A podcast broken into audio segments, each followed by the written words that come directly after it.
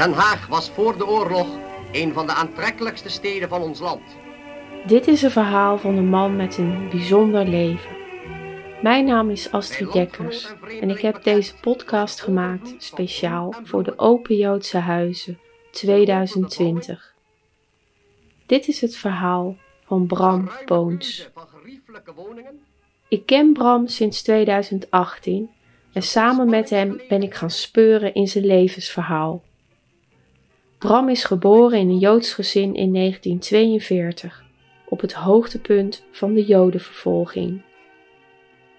Bram is meerdere keren in levensgevaar, maar dankzij wat hij noemt de reddende engel overleeft hij de oorlog dat uh, ja, mijn leven inderdaad net een thriller is. Van, ik ben inderdaad uh, ja, uh, drie keer ontsnapt. Ik heb inderdaad echt een engeltje om mijn schouders gehad. En ja, het, het, zou allemaal wel moeten zo zijn. Maar ja, het is natuurlijk wel bijzonder. Dat, ja, meer kan ik daar eigenlijk niet over zeggen. Het is ja, waarschijnlijk ja, uniek. Door de Duitse overheersing is onheil over de stad gebracht. Na Rotterdam is Den Haag de zwaarst gehavende stad van ons land. Duizenden woningen werden moedwillig afgebroken. Bram Poons wordt geboren in het centrum van Den Haag. Hij is de zoon van Daniel en Dina Poons Turrevrijer. Zijn ouders maken deel uit van de Haagse Joodse gemeenschap. Zo'n 17.000 Joodse inwoners telde de stad in 1940. De meeste daarvan woonden in de Joodse buurt op de plek van het huidige Markthof en Chinatown, grofweg rondom de Bijenkorf. Er zijn winkels, scholen, synagogen. Na de oorlog zijn er van de 17.000 Joodse inwoners nog maar 5.000 in leven. Nou, en van die 5000 eh, waren er weer 188 Poonse waren daarbij. En van die 188 Poonse is dan teruggekomen een nichtje van me, een pleegvader en mijn persoontje. En de rest van de familie die bestond uit uh, negen uh, broers, zeg maar. Dus van mijn vader dat, waren dat dan in dit geval acht broers. En één zuster. En die uh, zijn uh, eigenlijk allemaal uh, in kampen overleden. Dus de enige die daarvan terugkwam, dat was zeg maar Leon Poons, dat was mijn pleegvader. Waar ik dan in een later tijdstip, maar daar kom ik nog op terug, ook in huis geweest ben. Op het historische Binnenhof in Den Haag heeft zich een gebeurtenis afgespeeld... die voor de toekomst van het Nederlandse volk van de grootste betekenis zal zijn. Het eerste bataljon van het vrijwillig WA-regiment, bezield met een wil tegen de vijand van Europa te strijden, legde in handen van de leider der NSB, Mussert, den eed aan Adolf Hitler af. Zo staat ge dan nu hier aangetreden en gij weet waarom gij gaat. Dat is van de grootste betekenis. Nou, ik uh, ben uh, Bram Poons. En geboren 12342, dan weten jullie dat ook gelijk. Echt, echte Hagenees. En uh, ja, eigenlijk in Den Haag uh, toch wel veel uh, betekent voor de sport. Ik, ik, denk dat de meeste Hagenaars, zeker in de sportwereld, mij daarvan kunnen. En ja, verder ben ik gewoon zoals iedereen Bram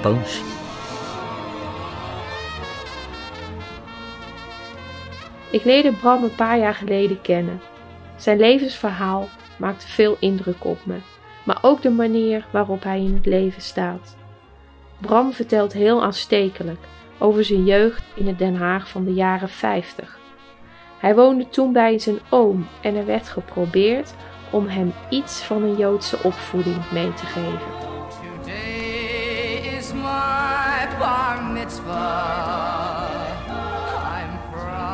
Ja, wil ik wel wat voor vertellen. Ja. ja, ik weet precies wat je bedoelt. Maar toen werd ik uh, bar natuurlijk mijn dertiende in de Wagenstraat. In de synagoge toen nog, naast de moskee.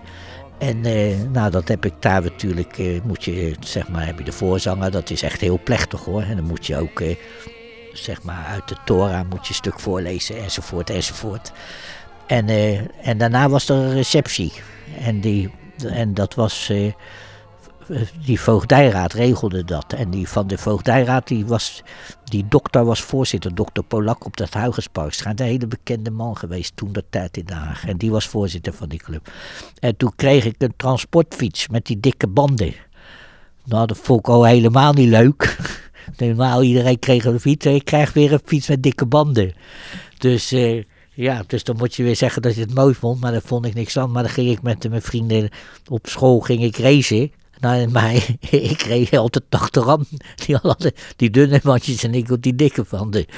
Nou, dus dat ding heb ik eh, toch wel gauw. eh, volgens mij heb ik er ongeluk mee gehad. Dan weet ik wat er mee gebeurd is. Maar dat, dat zag ik helemaal niet zitten. Dus dat was wel een cadeau wat ik kreeg. Wat, eh, dat ik dacht, nou, dat heb ik weer.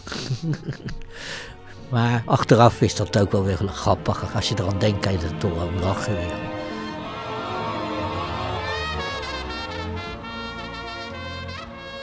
Bram is geboren in een wereld waarin de Jodenvervolging op volle gang komt. Es liegt nichts vor, was uns hindern könnte, einander mit Achtung zu begegnen. Sieg!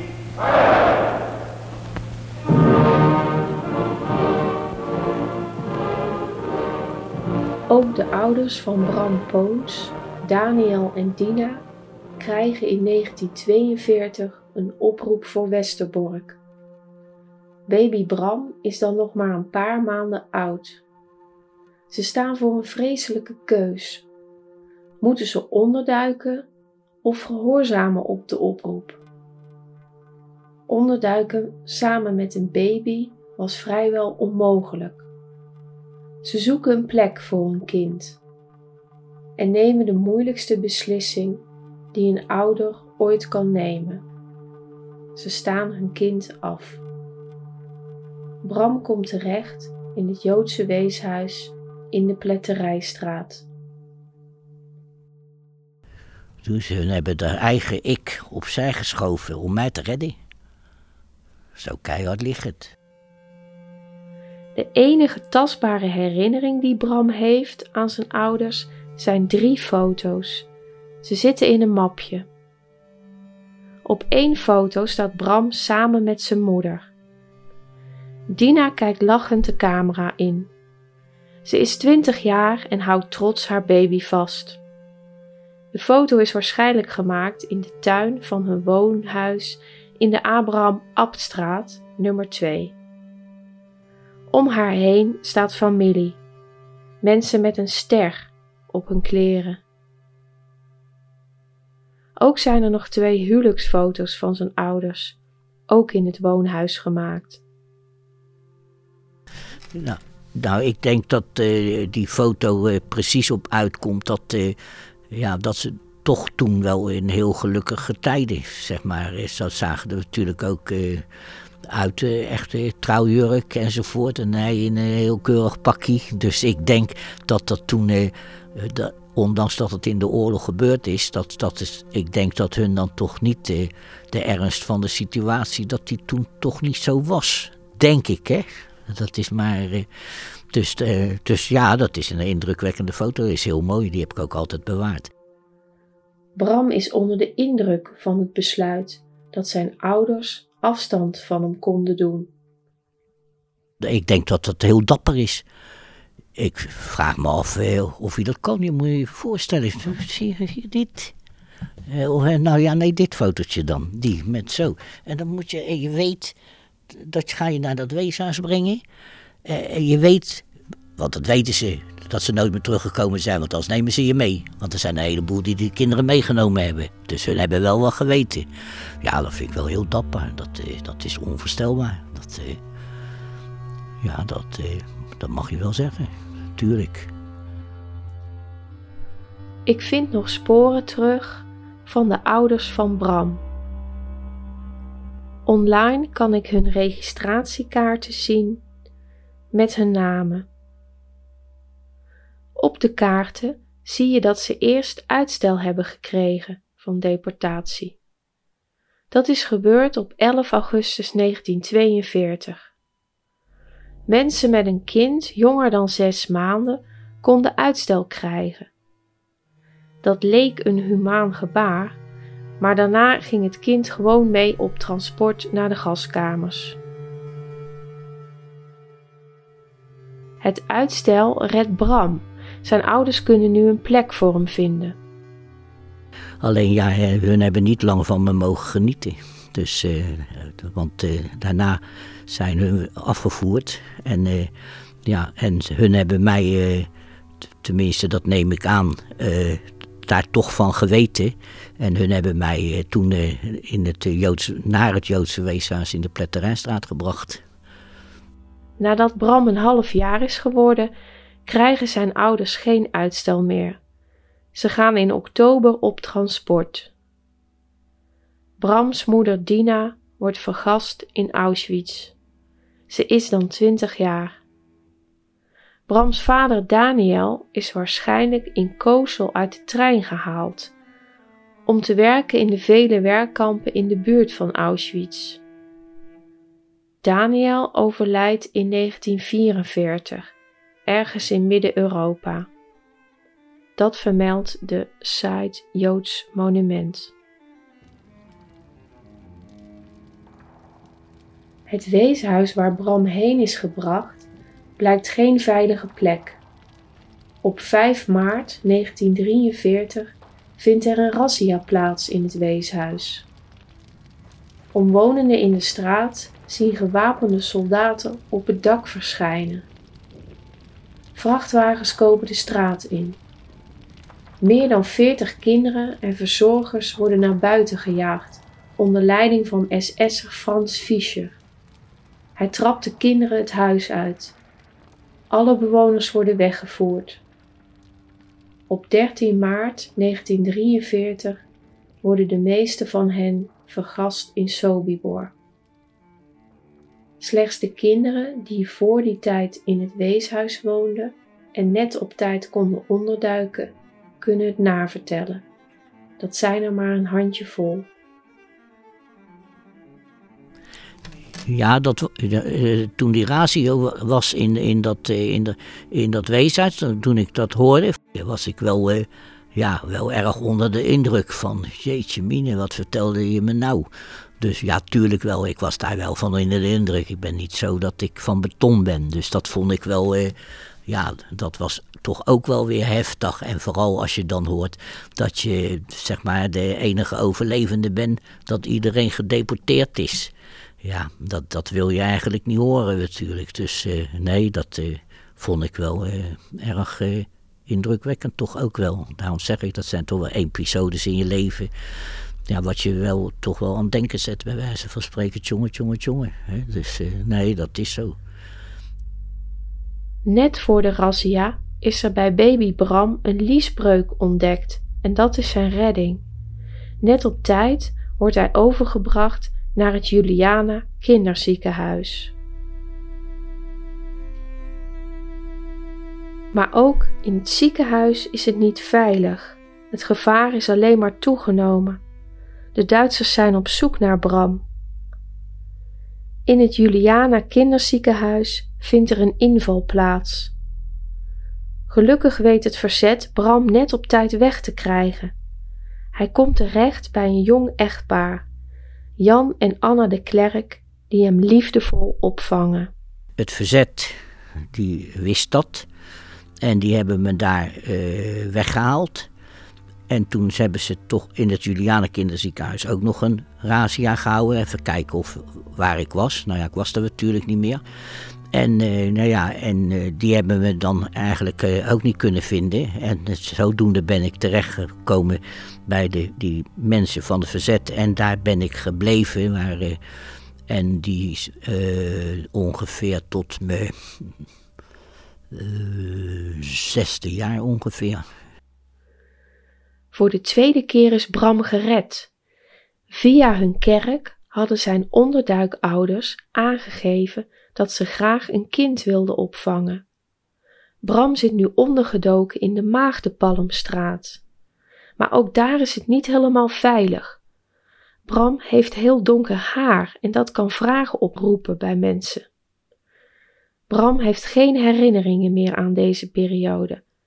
Maar jaren later, wanneer hij eind vijftig is, heeft zijn onderduikmoeder hem opnieuw ontmoet. Ze vertelt hem een verhaal dat Bram heel erg doet schrikken. Nou, toen was dat meisje denk ik al een jaar of tachtig. Nou, bijbel bij de hand en alles. Nou, heel lief vrouwtje. Nou, en die vertelde toen tegen mij dat eh, ze eh, mij dus eh, daar inderdaad vandaan gehaald had. Maar bij haar was het ook weer link, want ze zegt toen zat je in de box. En toen eh, kwamen, de, werd er gebeld en toen stonden er eh, van die NSB'ers aan de deur. En die hadden schijnbaar toch lucht gekregen op een gegeven moment dat, dat, jij, eh, dat jij er was. Maar je hield gelukkig uh, je, je mond, je huilde niet. En uh, hoe heet het? En toen gingen ze weer weg. Ze zeggen, was ze toch wel geschrokken. Was ze schijnbaar naar, volgens mij, een, een zuster of een familielid gegaan. Daar hebben ze me voorlopig heel even gebracht, als ze toch wel bang was. En, maar dat is allemaal verder goed afgelopen. Maar ze zeggen, ik liep gewoon met de kinderwagen, net of er niks aan de hand was. Omdat hij niet huilde, is Bram dus weer ontsnapt aan de dood. Voor de derde keer in zijn korte leven grijpt zijn beschermengel weer in.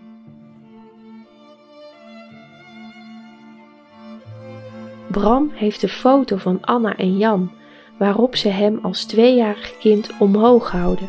Ze zien er gelukkig uit.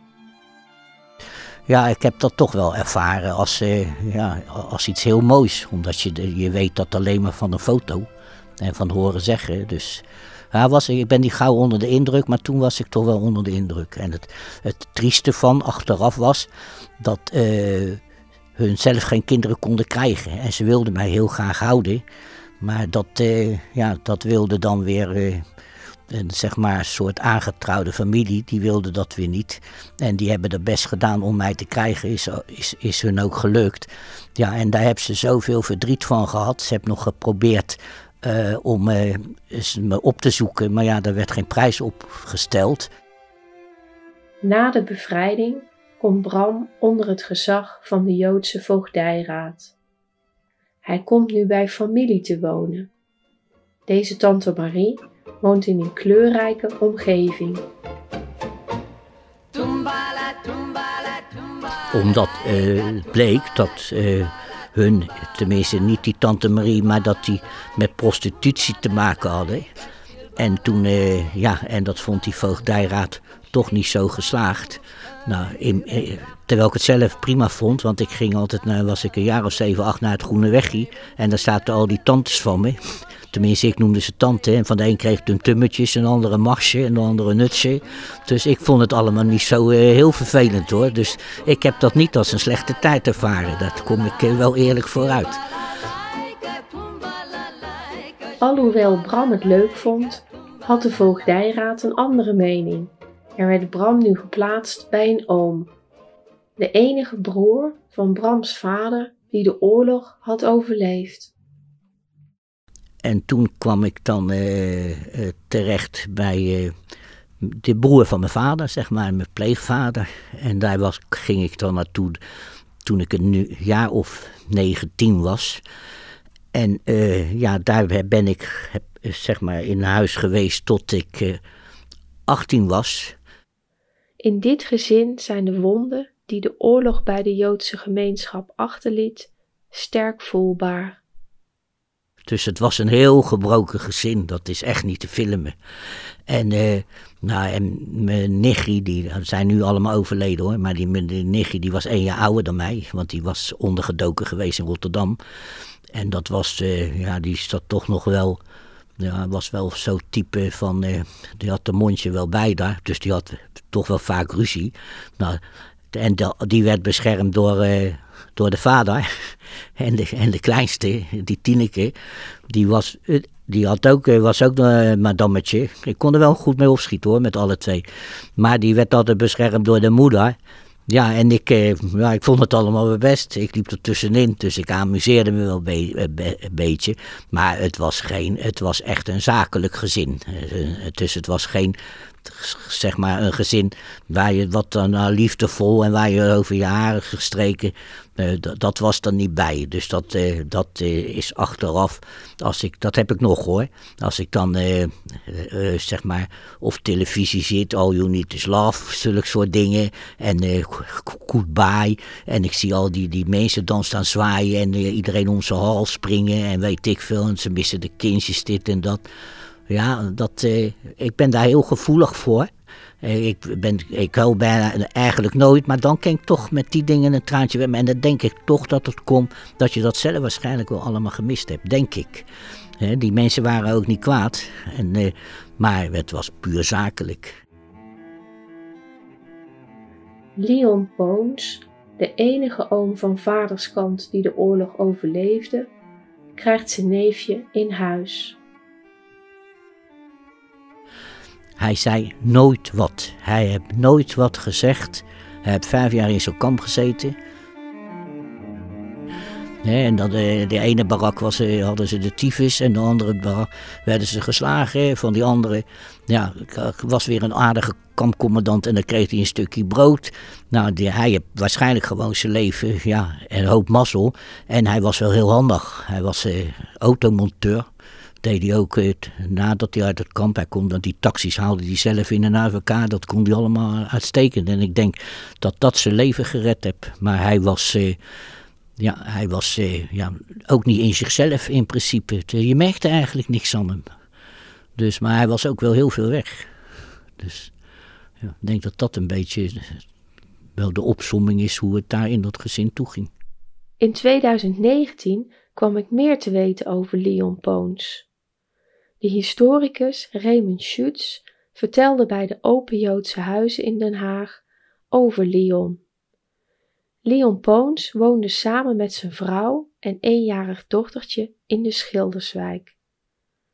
In de oorlog wordt hij samen met zijn vrouw gearresteerd en afgevoerd naar Westerbork. Daar wordt hij mishandeld om de onderduikplek van zijn dochtertje te verraden. Leon laat niets los. Ze krijgen het kind niet te pakken.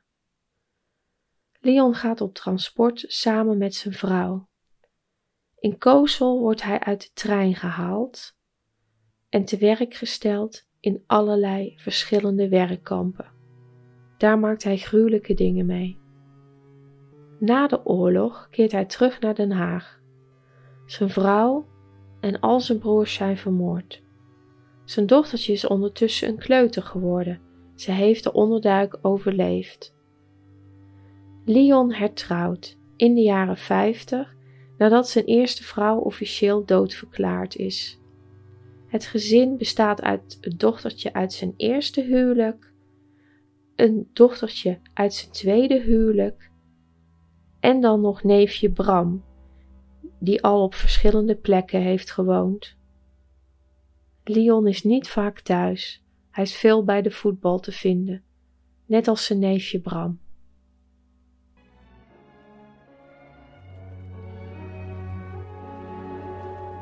Of things I should be thankful for, I've had a goodly share.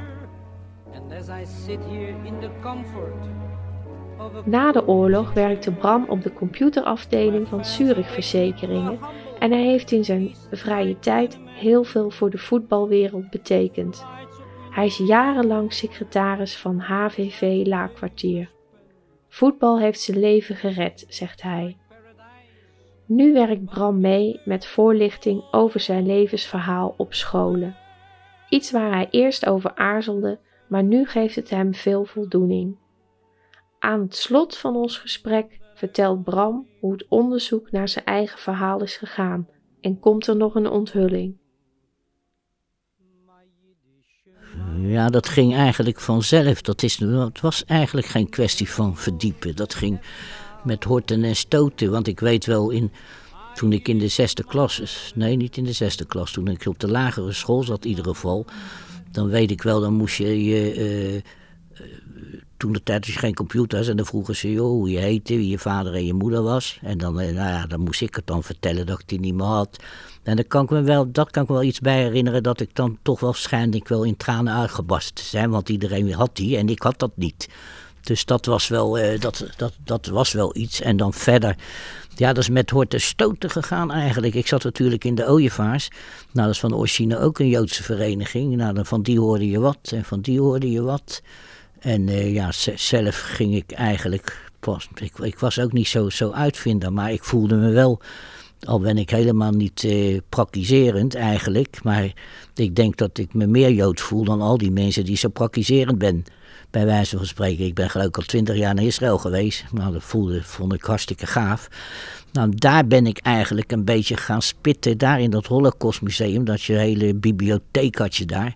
Daar ben ik eigenlijk uh, gaan spitten en gaan lezen. En daar kwam ik er ook achter, dan kan je nagaan wat een gebroken gezin dat was, waar ik het laatste was, die broer van mijn vader, dat ik op dezelfde dag als mijn vader jarig was. Dan moet je je voorstellen dat ik natuurlijk daar, eh, geloof ik, tien jaar eh, gewoond heb, of misschien wel langer.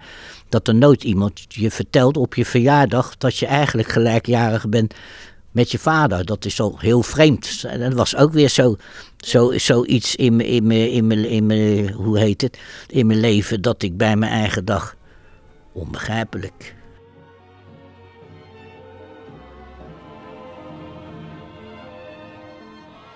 Ondanks alles blijft Bram lachen. Tot slot vertelt hij nog een anekdote uit zijn jeugd. Dat zijn van die anekdotes. Ik, dus uh, ik had ook uh, toen uh, woonde ik in de Zwammerdamstraat bij die Peter. Had ik een, een had ik Franse les in de Elleboogstraat zag ik helemaal niet zitten. En toen, ja, dat is wel een mooi verhaal, zag ik helemaal niet zitten. Dus ik ging al bij Paré, had je nog, ging voetballen. De jassen op straat, voetballen, Franse les. Nog nooit, heb ik nog nooit gezien daar. En dan wist het niet, want je kreeg er geen diploma van, dan was het gewoon Franse les. Gebeurt er nou, was ik in de Lacade hier, was ik in de, in de sloot gevallen. en eh, en uh, hoe heet het, zeiknat zeg. Ik denk, goh, hoe kom ik nou thuis? Dus ik naar de Maastraat. Toen leefde Tante Marie nog. En daarboven had je die zinkers. Dus ik daar naartoe. Met die broek gehangen. Potkacheltjes hadden ze nog. En zo. Nou, in ieder geval was alles droog. En ik, eh, nou, ik, ik naar huis. Dus niemand wat gemerkt. Dan gebeurt er s'avonds. Oma Poons die komt toevallig even kijken. En eh, die ziet dat mijn onderbroek helemaal blauw is. dus die zegt, hoe komt dat? Nou, hoe ik het voor elkaar gekregen heb, weet ik niet. Ik zei, ja, ik eh, was daar Joodse les. Ik zeg, en, eh, die conciërge die gaat zo en mijn water per ongeluk over me heen. Nou ja, dus dat was ook weer opgelost. Maar dat zijn van die kleine dingetjes, vergeet je nooit meer. Ik was geloof niet naar Joodse les geweest. Zo, zoiets was het. Dat ik moest naar Joodse les. Dus toen kreeg ik die emmer water maar over me heen. Maar ik was gaan voetballen. Dus eh, dat was wel leuk. Maar dat zijn van die dingen, dat, uh, dat schiet je dan in te binnen zo onder het praten wel eens. En dat zijn wel leuke dingen natuurlijk. Eigenlijk kan dit een meerdelige serie worden, want Bram heeft ook nog heel veel te vertellen over zijn verdere leven. Toen ik Bram voor het eerst ontmoette, vroeg ik hem hoe hij het toch gered had, zo zonder ouders, met zo'n jeugd. Bram heeft het zelf gedaan. En hij is ook nog een heel sociaal iemand geworden. En dat is in Den Haag niet onopgemerkt gebleven. Bram krijgt veel onderscheidingen.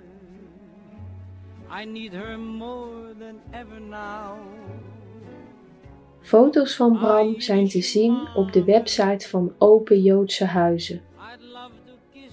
Je ziet daar Dina Poons met haar baby op schoot.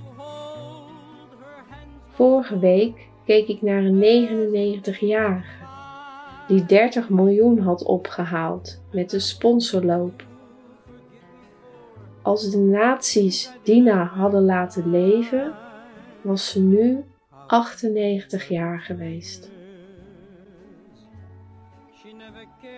Met dank aan Bram Poons. Hij werd geïnterviewd in de koffiekamer in de Pasteurstraat 205 op woensdag 22 april 2020. Deze podcast werd gemaakt door Astrid Dekkers samen met Andy Clark van Studio Lijn 14 uit Leiden. Deze podcast is mogelijk gemaakt dankzij de makerssubsidie van de gemeente Den Haag.